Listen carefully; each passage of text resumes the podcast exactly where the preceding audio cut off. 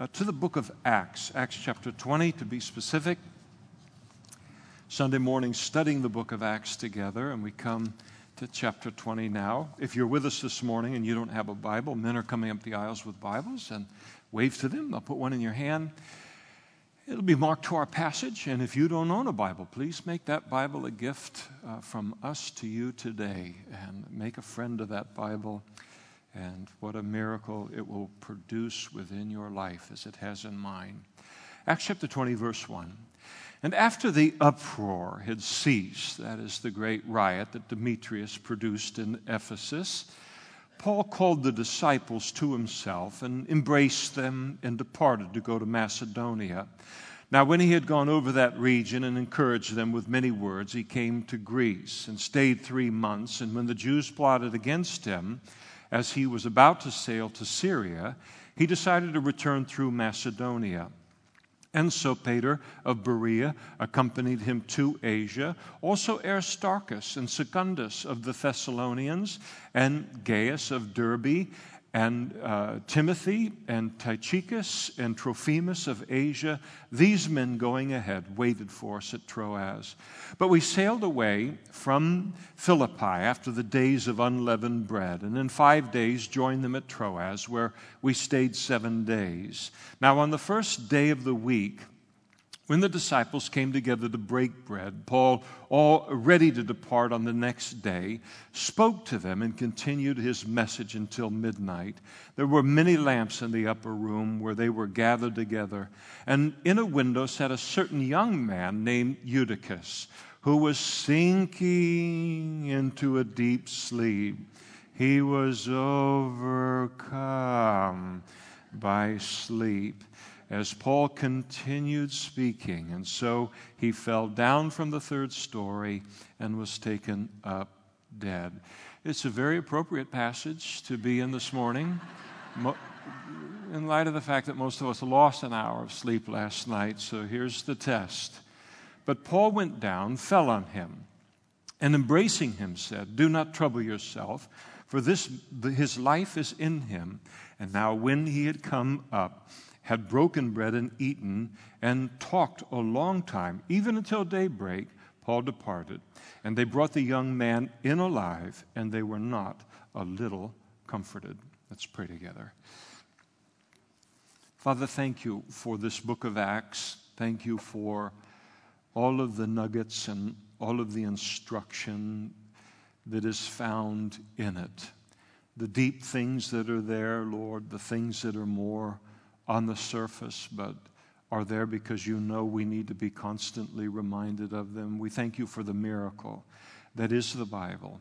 And we thank you for these verses we're going to study this morning and what you're going to plant in our spirit and our hearts and minds as a result. We pray for that work of your Holy Spirit in our lives today. Open your word up to us, we pray. Teach us, we pray. In Jesus' name, amen. Please be seated. These 12 verses, as we come to Acts chapter 20, represent a, a section of Scripture that I would be kind of prone for who I am as a Bible teacher to just simply skip. Now, how's that for an introduction for a Bible study?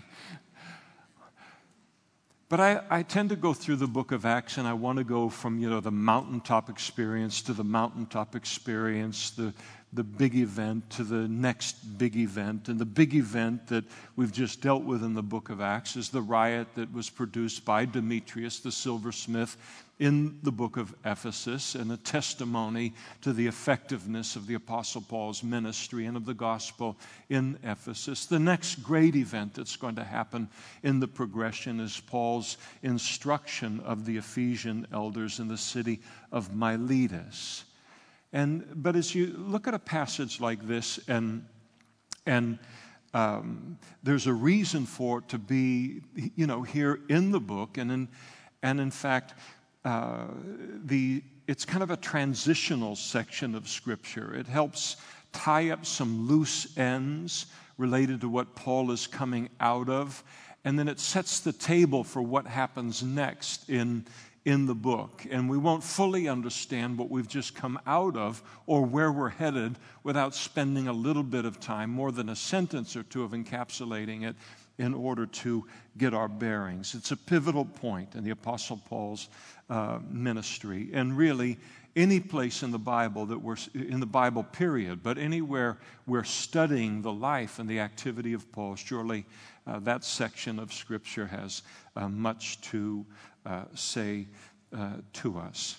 The foundation for all that we uh, read of these 12 verses in chapter 20 is found in two verses in chapter 19, uh, verses 21 and 22. You might turn back uh, a page to read those, and they're kind of tucked in the passage between uh, the burning of uh, the magic scrolls in Ephesus and then uh, Demetrius's riot where we read, When these things were accomplished, Paul purposed in the, in the Spirit that when he had passed through Macedonia and Achaia, to go to Jerusalem, saying, After I have been there, I must also see Rome. And so he went into Macedonia, sent into Macedonia two of those who ministered to him, Timothy and Erastus, but he himself stayed in Asia for a time. Actually, these two verses not only set the tone uh, for uh, the first 12 verses of chapter 20, but really for the rest of the book. Paul lays out a plan that he has now for his life. And after three years of being there in Ephesus and ministering, he has a sense that his ministry is over there. Uh, the city has been reached with the gospel, completely evangelized. The surrounding region has been uh, evangelized. The church is healthy, is strong. There's solid leadership in the church. It doesn't really need him uh, to be there. It would be a luxury for them to have him, Paul, there, but it doesn't really need him uh, to continue with the work that God had raised the church up uh, to do. And so Paul uh, here is sensing that it's, it's time to move on and do in a new city what he had done so effectively in Ephesus. Remember, Paul is a church planter, he is an apostle, uh, he is a missionary, he is a pastor all at the same time. But he isn't the kind of pastor that goes into a city and then stays there for decades. He is on the move establishing churches. His intention, we're told, was to travel uh, to Jerusalem in order to be there to celebrate uh, the uh, feast of Passover. And we know from here and we know from other passages in the New Testament that he wanted to go to Jerusalem not only to celebrate the feast of Passover there, but also to deliver a financial gift to the Jewish Christians that were there who were enduring economic hardship at the time. And Paul wanted to bring a financial gift from the Gentile churches in what we know as Turkey today and Greece today to deliver them to the J- Jewish church, uh, so to speak, in uh, Jerusalem and to bless them. Not only bless them in providing some margins in their life for their physical needs, but to bless their heart with an understanding of how big the church is, how God is saving the Gentiles, and, uh, and a mark of that salvation and the change in their lives being demonstrated and being willing to be concerned about another part of the body of Christ and supporting it financially, and uh, even these, these uh, Jewish Christians there uh, in, in Jerusalem. Paul planned on passing through Macedonia and uh, Achaia. Though both of those are regions of what we know today as Greece. It might not be a bad idea if you have maps at the back of your Bible to look at the one that gives you Paul's third missionary journey and kind of see with your eyes what uh, we're talking about here if, if you've, you've got that. But we know that, uh, that he uh, had this plan to pass through Macedonia and Achaia there in Greece on his way to Jerusalem, and he was going to pass through various cities uh, before going to Jerusalem with the intent of revisiting them, strengthening them, encouraging the churches, making sure that they're uh, doing okay. And the churches that were on his agenda were churches like Philippi, Thessalonica, and Berea.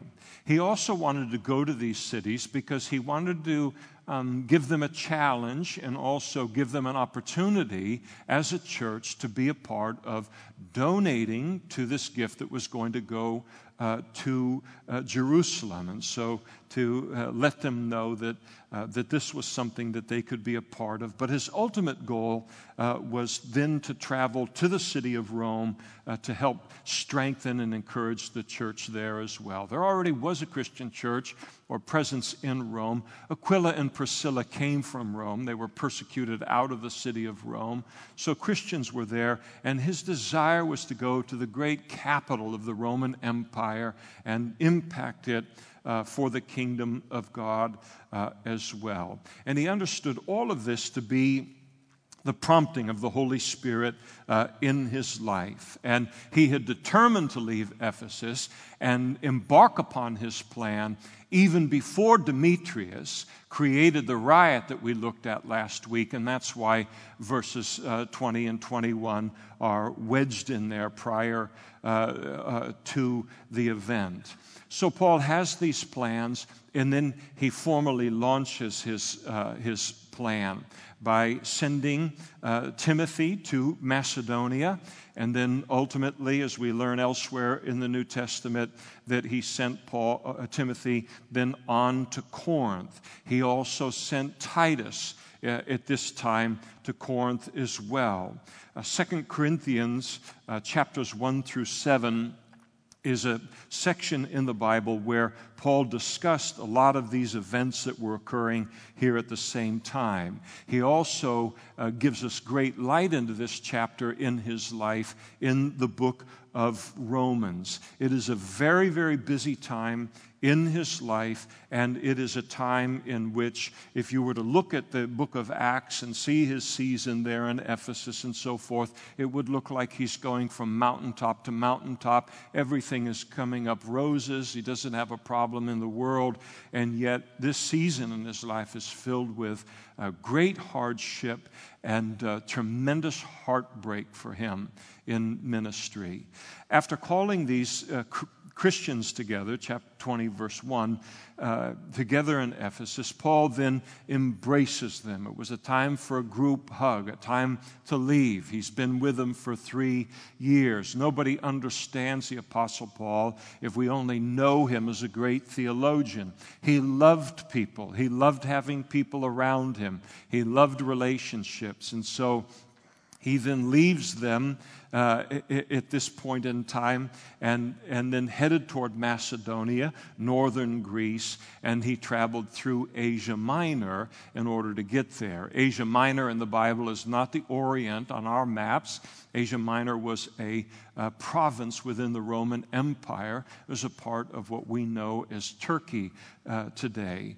We also know from 2 Corinthians that Paul uh, came to Troas at that time, and in coming to Troas, he found an open door to preach there. He spoke to the church at Corinth and said, For a great and effective door has opened to me, and there are many adversaries. But in coming to Troas, you would think, wow, he would be all excited about the ministry, but he isn't. He doesn't find Titus there. And he had sent Titus to uh, Corinth with the idea that he and Titus would uh, reunite in uh, in, uh, in Troas. He comes to Troas. Titus isn't there, and so he continues now uh, to move across uh, the water uh, from Turkey into uh, northern Greece, into Macedonia, in the search for Titus. And, and so uh, he, he's on the search here uh, in order to catch up with him and get some news from Titus. The backstory uh, of all of this, and it's important to understand the backstory, was the church at Corinth's treatment of the Apostle Paul. During the three years that the Apostle Paul was ministering in the city of Ephesus, the church at Corinth, a church that he had invested a year and a half of his life in, in establishing, and, uh, and that he had planted in his second missionary journey during this time, it is proving to be a, a, a great concern, a constant concern to Paul, and a great heartache to him. While he was in the city of Ephesus for those three years, at some point, leaders came from the church at Corinth concerned about the very future of the church in Corinth. And they brought, they came to Paul, traveled to him in order to discuss face to face the problems that the church uh, found themselves in the m- middle of and to ask Paul for guidance for how uh, to address them. There was sexual immorality that was openly being practiced within the church. There were divisions, there were factions. False teachers were becoming more and more powerful uh, within the church. And then there was just kind of the general carnality and immaturity of the church as a whole. And so Paul wrote what we refer to as 1 Corinthians in order to address those problems. But the problems persisted there, and it forced Paul then to personally travel during his three years in Ephesus from Ephesus to Corinth in order to uh, address them uh, personally. And this constituted his second visit uh, to them. We don't know much about it except that it was a very, very painful visit for Paul. Paul then returns to Ephesus from Corinth and he wrote another letter to Corinth. That letter is lost. We do not possess it today. But apparently, it was a scathing letter of correction uh, to them. I mean, he really, uh, really let them have it in a, not in a carnal way, but in a, a very, very spiritual way. But it was strongly exhortive and strongly corrective. It was so much so that when it left his hand and Paul sent it to Corinth, he immediately regretted writing it. He began to have second doubts about how strong the letter was and how the letter would be received, not by a group of spiritual people within that church, but in the uh, general carnality of the church at uh, Corinth. And so he agonized over it. It was a very, very hard letter to write because he didn't know how they would respond to it. Would they humble him, themselves to the correction, or uh, would they uh, you know, want nothing to do with Paul in an even uh, greater measure. There was a faction within the church at Corinth that held the Apostle Paul in very light esteem. In fact, they were very interested in uh, removing his any kind of influence of his within the church altogether. Again, very power hungry, carnal leaders that were in the church trying to expand uh, their uh, influence. And if they were able to win the day there in Corinth at this particular point in time, uh, then they would be able to uh, detract Paul in the eyes of the church as kind of the founder of the church, lead them into their bogus doctrines and so forth.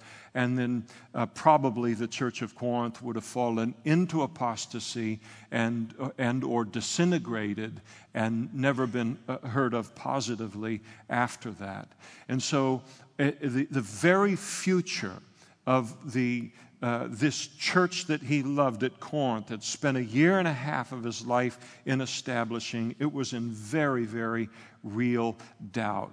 Titus had been sent by Paul to deliver this scathing letter uh, to them. And then he was instructed by Paul deliver the letter, see how they respond to it, and then meet me in Troas so I can know, get my bearings here in terms of you know how they view me because paul when he left ephesus his intention was ultimately to make his way uh, to corinth but before he gets to corinth uh, on making his way then uh, ultimately to jerusalem and so forth. But before he gets to corinth he wants to know what are they thinking? What's the impact this letter has had uh, upon them? Are they going to welcome him or are they going to reject him? Now Apparently, again, Paul prearranged with uh, Titus to meet him in Troas with the report. Paul now travels to Troas, and Titus can't be found. And so, in Paul's mind, this can't be good news. This is a, something horrible has broken out in Corinth. It wasn't a, a happy ending here. And, and when Titus wasn't there to meet him in, in, Troas, all of the uncertainty of the Corinthian situation weighed upon Paul so much that he departed from Troas, even though he had a wide open door of ministry there. His heart was very concerned about the future of the church in Corinth. And so he then traveled from uh, Troas in Turkey. He crosses over uh, into Greece and he begins to make his way toward Corinth to kind of pick up uh, Paul, uh, Titus somewhere along the way and, uh, and, and then learn about Titus's report. They do end up linking up and coming together and communicating, most likely in the city of Philippi. And Titus reported to Paul that the church had embraced his correction that they hadn't been put off uh, by it at all. And not only had they embraced all of his correction, but they then expressed their uh, appreciation uh, toward Paul. They expressed their uh, heart toward Paul and affection toward uh, Paul, and also further told uh, Titus, We will be happy to be a part of that offering that you're putting together and, and is so important to Paul and taking to the Jerusalem saints. Now, this was a massive relief to the Apostle Paul. When you read through the New Testament uh, pa- passages that deal with this, this was an enormous weight uh, upon him. The news uh, just sent his spirit uh, soaring. And, and the news blessed him so much that while he was still there in Macedonia, the area of Philippi, he immediately wrote what we know to be Second Corinthians in our Bible to the church, expressing his relief to them that they received his correction uh, uh, pr- uh, properly and, uh, and, and, and that uh, and for the, their expressed affection toward him. And then Paul sent the letter uh, to Corinth in the hand of Titus ahead of his soon arrival there to spend the winter there. And, and then Paul did ultimately, and the idea was that they would, this letter would come to them, they would find out what Paul's heart was toward them as well. And Paul did say, you know, regarding the offering, take care of that before I come so that uh, I don't have to take care of it when I get there. And this is the three month visit as Paul now comes to Corinth and winters there, that's referred to in verses uh, 2 and 3, and uh, with the encouragement that. Uh, again, that the, the offering was going to be taken care of. During Paul's three month stay in Corinth that winter, he wrote this, uh, his great treatise on salvation by faith, uh, the book of Romans.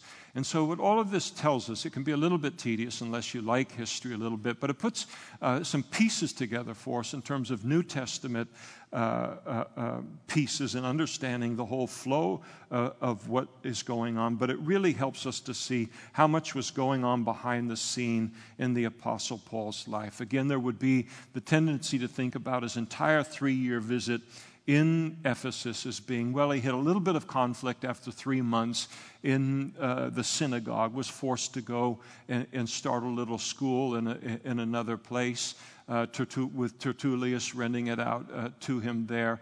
And, um, and then he got, you know, things got a little rough toward the end, you know, when Demetrius created the riot. But otherwise, it was just basically a, you know, bed of roses for the Apostle Paul uh, in Ephesus. But it wasn't. So much was going on in the ministry, uh, behind the scenes in Ephesus, and giving us what I think is great uh, insight into what he declared of his life and ministry when he writes to the church at Corinth in his second letter, and he talks about all of the hardship he had gone through in his ministry, talks about uh, being shipwrecked, uh, day and a night in the deep, talks about uh, being scourged, 39 stripes. Uh, um, being beaten by rods three times. And he goes through this long list of hardships that uh, he had gone through. And then there's this curious kind of final line that he closes that section uh, with that we wouldn't understand otherwise, except for passages like this. And he says, Besides all the other things, what comes upon me daily, my deep concern for all the churches. This period in Paul's life was a very difficult season for him, and it provides us with the background behind two of the most beloved books in the New Testament that were written during this time Second Corinthians and Paul's uh, letter to the Romans. Now, in verse 3, uh, Paul's got these plans to go uh, to Jerusalem and ultimately to Rome, and his plan ultimately gets interrupted by a plot. So, after wintering in Corinth, Corinth was a, a, place where you could catch a ship to just about anywhere in the world. He intended then to take a very rapid uh, sea uh, trip across the Mediterranean, uh, then to Antioch in Syria, which was his sending church, and then to go overland then to the city of uh, Jerusalem, where he hoped to then enjoy the Passover celebration and then deliver this monetary gift to the Jewish Christians there. That was Paul's plan, and it was a beautiful plan. You put yourself in Paul's shoes, it was just absolutely perfection. I'm in Corinth. I just got to catch a boat that is going to take me to uh, Antioch in Syria, get off the boat there, and then make our way to Jerusalem, and then to bless them and surprise them with this unexpected gift in one of the greatest holy days in the Jewish religious calendar. I mean, as Paul is talking about it, and you see his emotion related to it in his epistles, I mean, you, he can almost uh, taste this event uh, as, he, as he writes about it. He's so excited. And then a, a serious complication arose. Before boarding the ship, and the ship is probably going to be filled with a lot of other Jews from the area of Greece who were also looking to catch a fast ship from Greece and then to Israel to then make their way to Jerusalem to keep that same uh, feast. These people are piling onto the boat or getting ready to depart on the boat. And a lot of these religious Jews are people who'd been persecuting Paul in Greece from the north to the south and plotting his death and trying to kill him. And then now they run into him once again, boarding the same boat. And so there was some kind of a plot that, that uh, uh, uh by, uh, against Paul by uh, the Jews. Paul became aware uh, of the plot. It isn't unlikely that the plan was to everybody get on the ship, wait for the right moment, and then kill Paul, throw his body overboard, and he'd never be heard from uh, again. And so when Paul finds out about this, he abandons the ship plan, uh, the sea plan, and he's forced to then, in, in abandoning that plan, to travel uh, from uh, Greece to Syria in, in Israel, no longer by boat, but instead to go overland, to make his way north through Greece and then east across Turkey. So the Passover plan, the Passover surprise that he had set his heart on, all of that has gone up in smoke. Now, in verse 6, um, uh, there, uh, Paul is traveling with a group, and their names are listed there in verse uh, 4. Paul is traveling with Silas as well, and we uh, see the personal pronoun we reappear here, which indicates that Dr. Luke has rejoined them uh, on uh, the missionary journey. And uh, this first person narration, the last time that it occurred was back in Paul's Philippian ministry in chapter 16. And then all of a sudden, in the book, in the, uh, the account of Acts, it ceases being we we, Luke is the writer of the book of Acts. It goes from we, uh, that, that leaves. Apparently, Luke stayed in Philippi and continued to minister during these years. And Paul picks him up now in Philippi, and Luke rejoins him. Uh, it wasn't a bad idea for Paul, when you know something about his story, uh, to have a doctor around. The number of beatings he had taken, the number of scourgings that he had uh, taken, stoned uh, to death there in Lystra, and on and on. He had some kind of uh, a, a disease that he couldn't shake. It was his thorn in the flesh that affected his eyes in some way, a chronic disease that he had. And, uh, and he's grappling with all of this on top of everything else. And it would be good to have a physician who loves you, uh, like Luke loved Paul, uh, to come along now and uh, travel uh, with him. And so uh, the, the bulk of the group that's listed there in verse 4, they continue on to Troas in modern day Western Turkey. Uh, and then Paul and Silas and Dr. Luke met them five days later. And all of this sets the stage for a very, very eventful uh, Sunday that occurred there. I think there's an important application that comes from this uh, part of the narrative, and it has to do with plans and planning and when our plans are uh, disappointed. It is, uh, it is fun to dream, it is fun to plan, it is fun to set our hearts upon our dreams and upon our plans and be excited about those things. There's nothing uh, wrong with that. And it's never fun when you have a great goal or a great plan or a great dream, and then somehow it gets dashed to pieces uh, by circumstances that are completely out of your control, as happens to Paul right here in this uh, situation. Again, his plan had the appearance of perfection. Just got to catch this boat. I just got to make that plane flight. I got to get there. We're going to land in Syria. We're going to make our way into Israel. Can you, I can just see their eyes when we get there. We walk through the door unannounced and then give them the gift this is going to really be something. And then the plan doesn't come together. The Bible teaches that as God's people, we are absolutely free to plan. And in fact, we're encouraged to plan. Proverbs chapter 21, verse 5 is an example of this kind of instruction. Good planning and hard work lead to prosperity. There's nothing wrong with planning, it's encouraged. But our plans are never ever to be so rigid or so unbending that we don't leave room for even God to change them if He chooses to.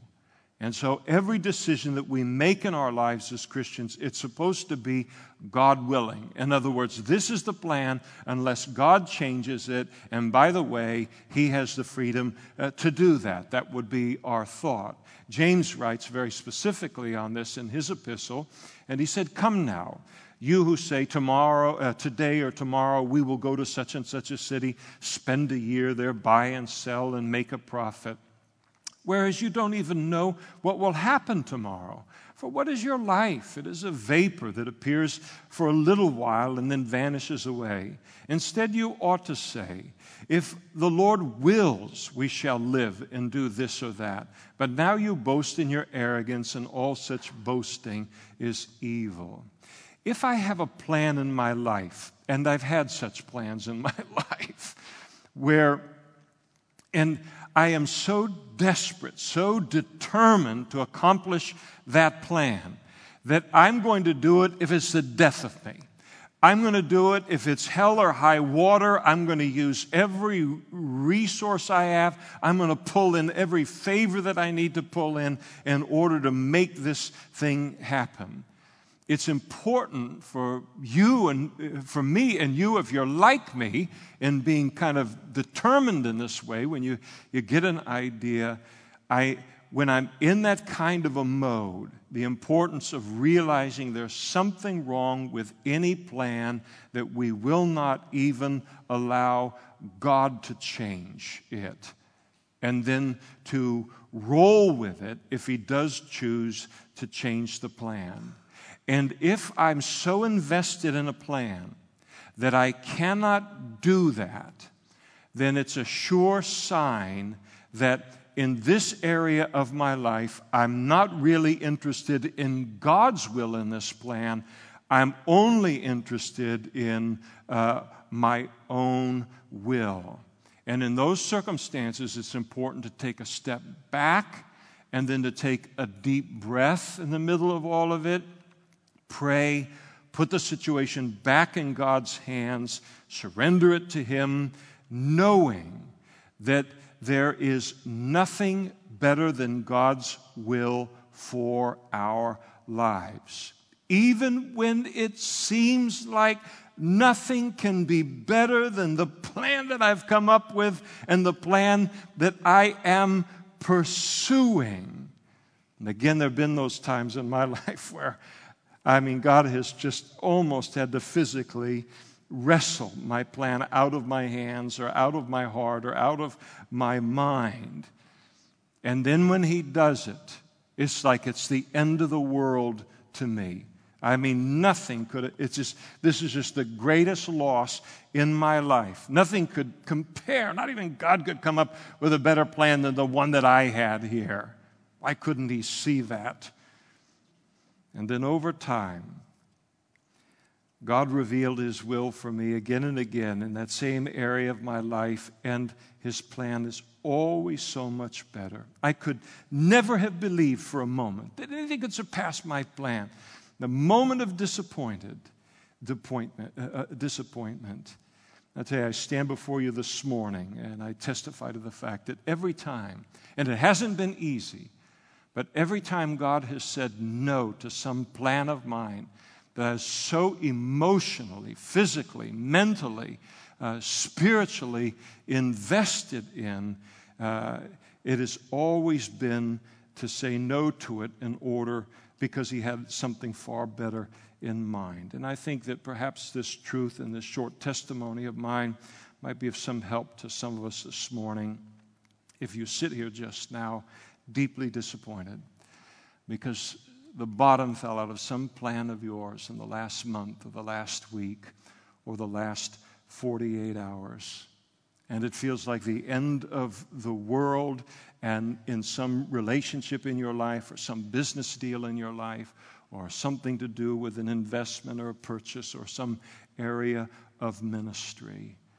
It's important to remember that, that of, the, of the vast superiority of God's plans for our lives as opposed to our plans, even when we think they can't be better and God declared it through the prophet Isaiah, Isaiah 55 famously. God said, For my thoughts are not your thoughts, nor are your ways my ways, says the Lord. For as the heavens are higher than the earth, so are my ways higher than your ways, and my thoughts than your thoughts. I'll tell you, it's a famous passage. It's one most of us are familiar with, but it, I never read it, not once have ever read it, except that it did not correct something large or small uh, concerning uh, my perspective. in verse 4 of the chapter, there's mention made here of Paul's traveling uh, companions. And Paul is traveling with a group of seven men, in addition to Silas and, and also Dr. Luke, 10 of them altogether. They're traveling with him and they have come from the various churches that decided, yes, we want to be a part of this offering that you are taking to uh, Jerusalem. And the Apostle Paul, wanting there to be transparency and for there to be accountability concerning uh, the gift and the size of the gift and so forth, he encouraged them to send a man or two along from each of the congregations with the offering. Don't hand it to me. They can hand it to the church in uh, Jerusalem when we get there and, and nothing will be missing. It'll all be delivered just in the same way that you wanted. And so these young men and these men are traveling with Paul uh, with the, you know, an aspect of accountability involved. I don't, I don't uh, doubt at all that uh, there was also within those churches, as you would, might look at men whether younger or, or older, here's an opportunity to send a couple of uh, Christians from the church here to travel with the Apostle Paul uh, and to, then to spend some time with him, learn from just traveling with him and listening to him and being with him. And they sent these men along with Paul uh, for that purpose uh, as well. Uh, just two of the names in uh, this group that are listed give us kind of a, a, glimpse at the broad diversity that's represented among them. You notice that there is the mention of Aristarchus and Secundus of the Thessalonians. So they come from the church in the city of, of Thessalonica. And, uh, and, and, so they're two of the men that have been sent out with the offering uh, from that uh, church. Uh, um, Aristarchus' name was a name that was associated with nobility. And we get our English word aristocrat from his Latin name. And so it was a name that you didn't give to a slave. It was a name that you didn't give to a blue collar laborer. It was the kind of name that was reserved for someone in the ruling class, someone who had grown up in uh, the halls of wealth and of uh, power. Secundus, the guy that is traveling with him from Thessalonica, is an interesting name that he has. Uh, what does his name mean? Uh, Secundus. And Secundus is Latin for uh, second. And all of this gives rise to what I think is some very, very sanctified speculation that he was a slave. It's important to realize that the Roman Empire was made up of in addition to everyone else, six million slaves. It was nothing for a household to own a slave or to own several uh, slaves. And uh, as was so often the case within the Roman Empire, when they would buy a slave or a number of slaves, they would have their given name. And the, the slave owners would then dispossess them of their name and would instead give them a number. And the idea behind that would it would be to kind of ease their conscience in terms of owning someone as a slave and treating them as a slave. When somebody has a name, it speaks of their humanity. It speaks of their individualness. It speaks of their, uh, the, their uniqueness. There's, some, uh, you know, there's something that speaks of their humanity through their name and that isn't spoken of when you give them a number. So it isn't unlikely that uh, he was one of a number of slaves in some household there in Thessalonica before he was released on this on this journey. So, if you own multiple slaves in a Roman household and your first most important slave, you would give him, remove his given name, and you would give him the name uh, Primus. Latin for one. This guy, this is slave number one. And the next slave, in terms of most importance, you would name him Secundus, and so forth. It's interesting that Paul, again, he writes his letter to the Romans in the same season in his life. And at the end of the book of Romans, there is a man by the name of Tertius who uh, identifies himself as the secretary for Paul, who wrote the book of Romans as Paul dictated it. Tertius's name in Latin means third. He was probably from the same kind of line of slaves uh, as, uh, as well. And here among Paul's team, were men who came likely from very, very opposite uh, ends of things in terms of socioeconomically, in terms of, of uh, life experience, in terms of opportunity, and, and all of these kind of things in class. And yet now they're brought together and they are united and they are equal. And this is the beauty of the gospel. And this is the beauty of the kingdom of God because it operates completely differently from everything else in the world. And the kingdom of God absolutely levels the playing field for everyone. And it reminds us here that the kingdom of God, it operates fairly and evenly. No one is excluded from having influence or excluded from a position of importance within the kingdom of God or within a local church based upon their nationality or their race or their social status or their life experience or lack of it or uh, uh, uh the uh, opportunities that they do or don't, don't have based upon the wealth or the poverty of the family that they've been born into. I think it's very interesting to uh, realize as a Christian uh, that in the early church, as it's put together, you remember it is the Holy Spirit who calls people into the very offices within a local church. He calls the pastors, he calls the elders, he calls the deacons, he calls the deaconesses. He call, he's in charge, it all belongs to him. He's in charge of who he puts in these positions. And in the early church, it was nothing for God, as Paul wrote to the church at Corinth concerning the gifts that God gives to every single Christian, that he gives individually to everyone as he wills.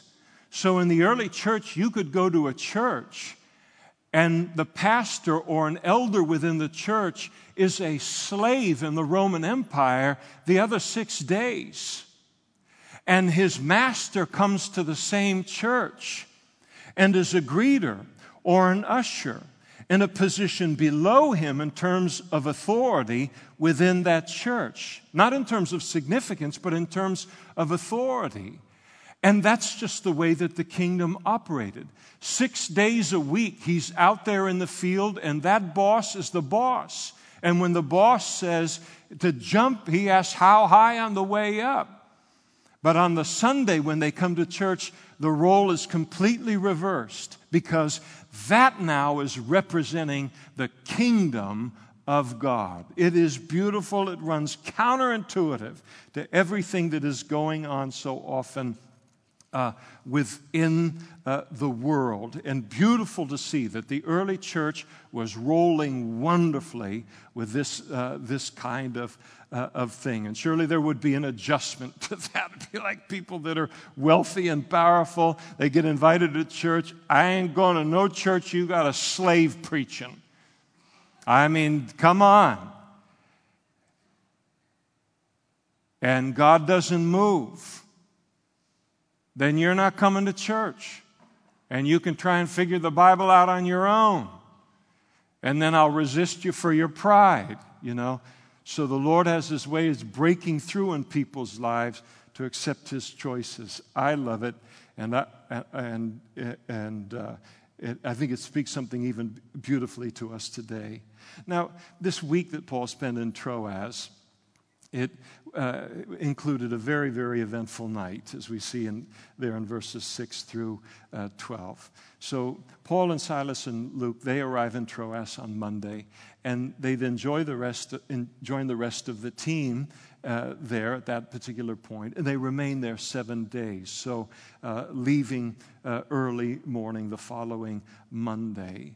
And so the passage uh, focuses on the worship service that they enjoyed there in the early uh, in the early church and gives us some invaluable kind of insight into it. Uh, we do notice that they met on the first day of the week. Uh, they met on a Sunday and uh, the day of Jesus' resurrection. Sooner or later, every Christian is going to get uh, somebody who is a Sabbatarian uh, to come to you and say, What in the world are you doing worshiping on Sunday? Don't you know you're supposed to worship on Saturday, the Sabbath, and so forth, and trying to bring you into that, uh, that whole uh, kind of thing and bring you back under the law.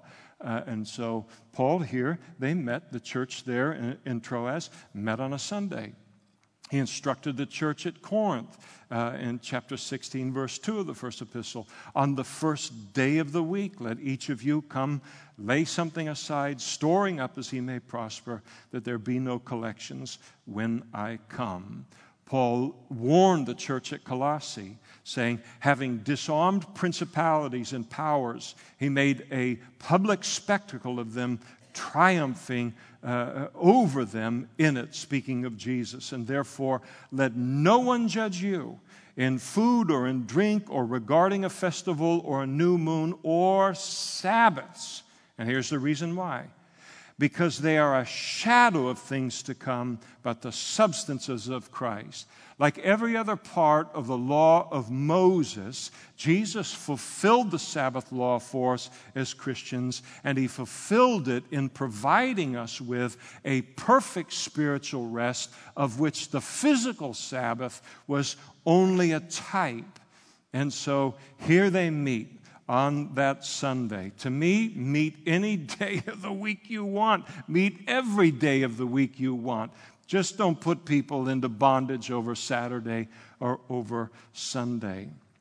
The worship service included fellowship. Here they are. They come together in this upper room up on the third story, and they've come together to partake of uh, the Lord's Supper and then also uh, to receive the teaching of God's Word. The service probably began in the evening. Uh, Sunday was not a day off in that culture. And so you would have to wait for people to get off of work. Certainly, a slave couldn't come until the end of the day. And much of the early church was made up of slaves. And so people would get off work, they would go home, get something to eat, and then they would make their way to the evening service there uh, in, in Troas. Uh, Paul's preaching was long. Uh, he did preach till midnight. So, how many hours? Let's see, we have 13 hours to. Okay, so. So he preaches for a long time. And he does so for a purpose. He knows he is going to leave these uh, Christians the next morning, and he will never see them again. This is the last time he's coming to Troas. He will never see these people again. And he knew the possibility of it, and so he wants to make the most of this final time to encourage them, build them up in the things of the Lord. And he has that sense of urgency uh, time wise. Now, don't view this as just like a pure homily that he was involved in. Uh, two Greek words are used to describe Paul's preaching. One of them is a word that would describe what I'm doing right now for you know this 45 minutes, and that is to deliver a sermon. He did that. A part of the night was that. But then there is another Greek word that is used uh, that we get our English word dialogue from. And so there's a dialogue, there's a back and forth, there's a question and answer that's happening over the course of those five or six hours that, you know, kind of all, uh, you know, rolled one on top of the other. Other than Paul's, uh, Paul's preaching that night, uh, the next single kind of greatest event that occurred there was the fall of Eutychus. We're told that he was a young man, and the Greek word that describes him as a young man puts him somewhere between 8 and 14 years old. So picture one of our young men in our uh, junior high uh, ministry. So here he is. He's in this third story room that is probably a private residence or a hall that they've rented for, uh, for the purpose. And Paul has now been teaching for several hours. Luke is very careful, he's a doctor, to let us know that the air quality in the room isn't that great. They've got a lot of candles and a lot of oil lamps lit, and so you have the fumes of all of that. You have a place that is so packed with bodies that Eutychus is sitting uh, in, a, in, in a windowsill and you have these flames that are using up, uh, in addition to the people, using up whatever oxygen is uh, uh, there within the room. And everything it's play, is playing its part in inducing this uh, drowsiness within uh, Eutychus. So he sits there in a window and three stories up, probably in search of fresh air. This is the freshest air in the whole room. There's no glass in the window in those days, probably some lattice or probably just nothing. And he's trying to draw in some fresh air to help him stay awake. And everything about the passage, I mean, you read it there, Verse 9, sinking into a deep sleep. He was overcome by sleep. You can almost feel it. All of us have experienced this in life. He's fighting, he's fighting, he's fighting. Must not go to sleep, must not go to sleep. The Apostle Paul is preaching. My mom and dad said this was me. I must not fall asleep. I must not fall asleep. And you pinch here, and then you pinch some other spot that causes pain. You clench all the muscles in your body, you know, to heighten, you know, and get an adrenaline rush to have that happen again again, that buys me another three minutes. All these things that he's, he's trying to do, you know, and it's just gradually coming over him. He's losing uh, the battle, and we all know the feeling. I mean, the spirit is willing, but the body, the flesh, is weak. And then there is that moment when you're fighting, you're fighting, you're fighting, you're fighting, and you know you've left the fight and you are now asleep. You enter into the realm of sleep. Again, we all know that feeling. Well, the last place you want to be when that happens is sitting in a windowsill and a third story high above a very, very hard street down below. And you can just picture it. I mean, you go to sleep, what happens? you know, you don't want anybody taking a picture, right? So everything just goes limp and loose. And your body's just going to fall wherever it's going to fall.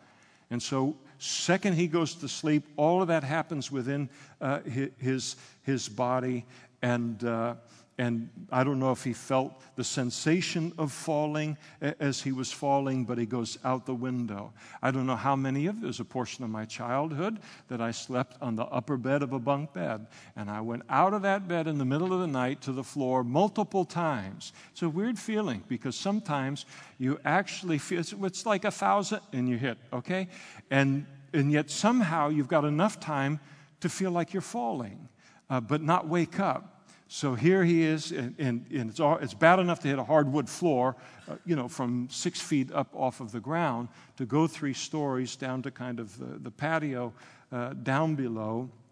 Suddenly, uh, he hits, and it killed him, and he was taken up uh, dead. And dead is the diagnosis of Dr. Luke.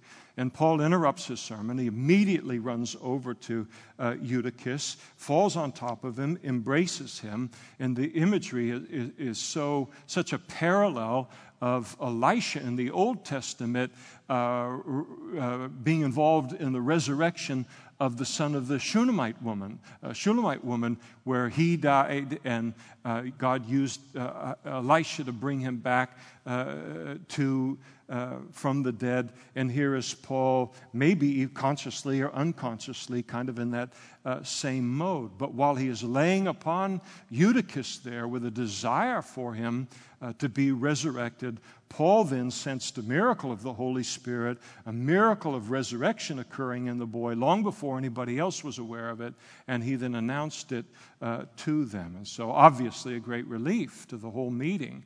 Uh, that can really kill a meeting, you know, I mean, hurt a meeting. And uh, now, as I read this kind of thing, I, I'm very thankful for this demonstration of resurrection power in and, and through the Apostle Paul here.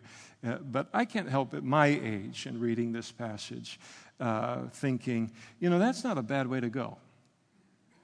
All things considering, you know? I mean, here you are in church, and you're listening to the Apostle Paul teach the Bible, and you nod off for a moment, and the next thing, you know, you're in heaven. Uh, you're right. You're right there. You go from church straight into heaven. I mean, the only downside about this whole thing, and I understand it, is that the boy was so young. And, uh, but if he'd been 80 years old, and uh, he might have gotten mad at Paul raising him up uh, from the dead. Because, man, that's about how you want to die, other than the rapture taking you, you know, and now you've raised me from this perfect death. I was in heaven to what, to now die, what is going to be a comparatively much harder uh, death. Thank you very much, Paul. And uh, the assembly, of course, they're very excited about it. And at that midnight hour in these events, they partook of the Lord's Supper and then had a communal meal. And Paul spent the rest of the night with them, just simply fellowshipping and talking about the things of the Lord. And the only thing that ended up breaking up the meeting was the sun began to shine on that Monday morning, and Paul had to catch that boat out of Troas uh, to continue his uh, journey. Neither Paul nor the boy are condemned in any way in the passage. Paul's not condemned for the long sermon, and the boy is not condemned for losing his fight against sleepiness in church. We all know uh, what that uh, feels like. Uh, my favorite uh, line about people falling asleep in church uh, is when somebody said that if you took all of the people in the whole world that fall asleep in church and you laid them from end to end, they'd be much more comfortable. Uh, that's. So there's no condemnation at all in the passage. What it had to do, and maybe the reason that it's in the passage, is here and included in the narrative is God knowing how hard ministry was for Paul at this season in his life, uh, took this opportunity to express resurrection power through Paul into the boy, not only for the sake of the boy and for the church, but for the sake of the Apostle Paul as an encouragement between him and God in terms of his faithfulness to what God had called him to do. Now, I also just want to thank the Lord so much in your presence for, and I would never use this passage as a weapon against you. Uh, I'm very grateful for your attentiveness. Uh, to as a congregation and the grace you show me as a teacher all of the time. Now, finally, in just a moment, here, I want to close with one uh, final kind of devotional thought here. I think that the passage from one end to the other speaks to us of the importance of fellowship and not only what it means to us, but what it means to other people. Uh, there is fellowship in this passage from one end to the other. At the beginning of the passage in verse 1, it begins with Paul embracing these Ephesian Christians before he leaves them. It could have been a handshake. He could have waved at them, you know, from a bus leaving or something. But he calls the church together and he wants to personally embrace the church before he goes. We're told about the individuals that he is traveling uh, with and the fellowship that he receives there. We're told that Paul, at the end of the chapter here, or the end of this particular section, that when he finishes his sermon, and here is uh, uh Eutychus raised from the dead, Paul could have said, I'm going to just go back to my room at the hotel and crash. I got a ship to catch in the morning. He doesn't do that. He so craved the fellowship with the saints, sure for their edification, but for himself as well, that he spent the entire rest of the night eating with them, talking with them, and only dawn forced him to bring an end to that, to continue on with his journey. You know, life wasn't easy for the Apostle Paul at this time enormous responsibility on his shoulders. He is dealing with chronic health problems uh, in his life. The church at Corinth has broken his heart. It's still a great weight upon his heart. Persecution is everywhere. He can't even get on a boat now without uh, potentially being uh, stabbed and thrown overboard. And there's just a lot happening uh, for Paul. And so, yes, uh, Paul did what he did in, in, in all of these cities, and including in Troas, in order to strengthen and to uh, encourage the saints everywhere he went. But you can't read this without getting a sense for what Christian fellowship meant to him in his life and his ministry as well. The strength and the encouragement that it provided to him. And it is Dr. Luke, by the Holy Spirit, who wanted to let us know again that before leaving Ephesus, it was Paul's idea to call those disciples and to hug them. Dr. Luke wanted us to know that in Troas, Paul didn't just leave again after the sermon, but he stayed there all night. It is widely held that the Apostle Paul was at some time in his life uh, previously married because and uh, and because before he became a Christian he was a member of the Jewish Sanhedrin and that was a, the highest Jewish governing body in Israel at the time. And it was required to be married to be a part of the Jewish San, Sanhedrin and some speculate that his wife left him when he became a Christian. We don't know if that's true, but it is a possibility. But if so, then the Apostle Paul, upon becoming a Christian, he lost everything. He lost his family, he lost his former occupation, his prestige, all of his plans and goals that he had for his life, his former religious community, and the church for the rest of his life is the only family that he had. And you see it all the way through uh, the Bible. And I think that there are many, many people who come to church today in that same condition, where for a wide variety of reasons, the church is the only family they have, the only place of true fellowship and deep relationship within their lives. And I think that it's important to realize that as uh, Christians, that, that what this kind of a meeting and meetings like this mean to people and what your presence means in a room like this.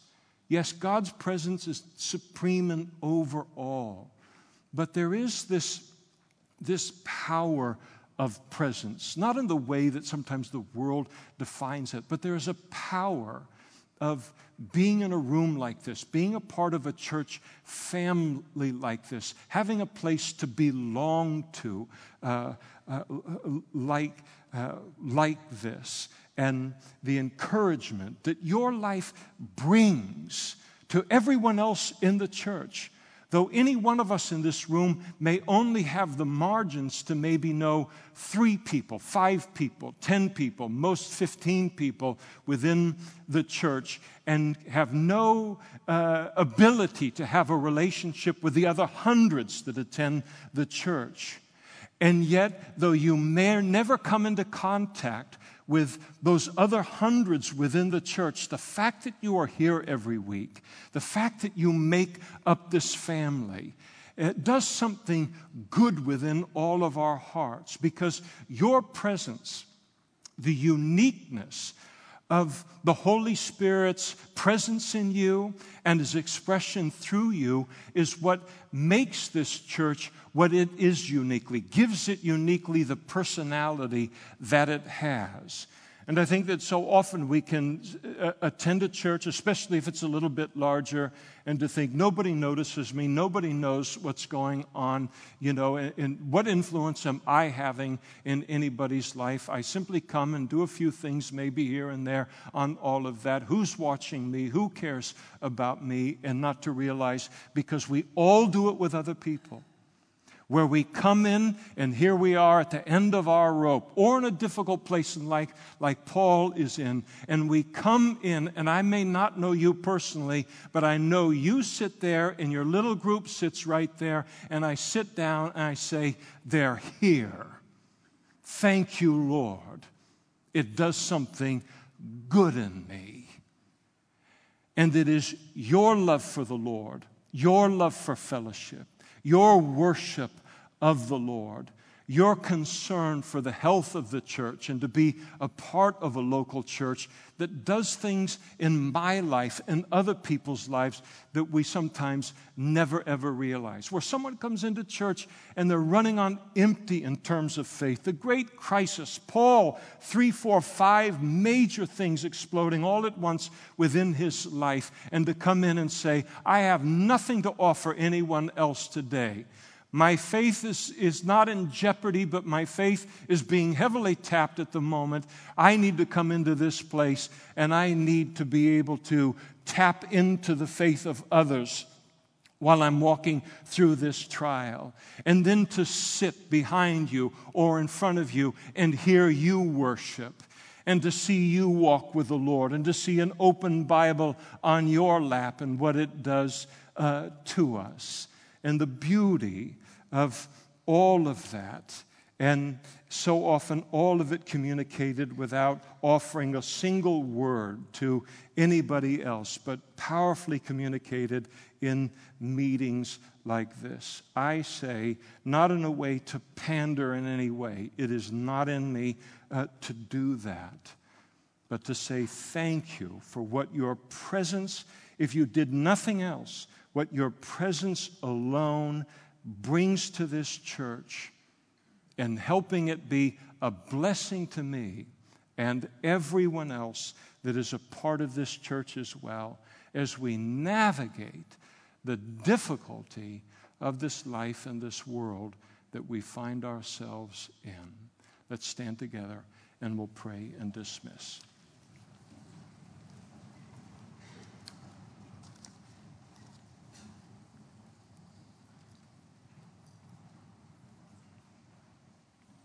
Think about the value of Christian fellowship. I remember a number of years ago being meeting with a missionary in the Ukraine.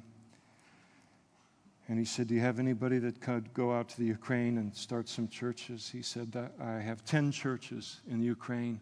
I have 10, there are 10 cities in the Ukraine right now that number over a million people.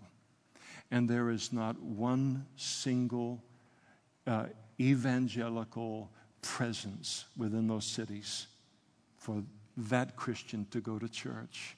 I mean, we're so rich in Modesto in that way. And, uh, but so wonderful not to have to lose it uh, to appreciate it. Lord, we thank you so much for fellowship.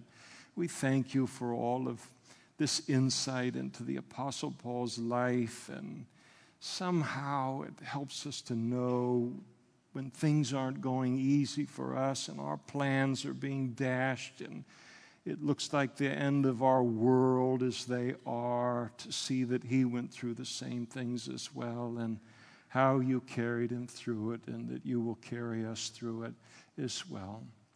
Thank you, Lord, for the glimpse at what Christian fellowship meant to Paul, not just to go and teach and to give, but to receive, Lord, and the great need that he had for what the body of Christ alone can bring, Lord, in the power of your Spirit. And we thank you, Lord, for how we experience that same thing week in and week out in this church. Thank you, Lord, for the way you have put it together and the blessing that you have made us one to another. And we thank you in Jesus' name. Amen.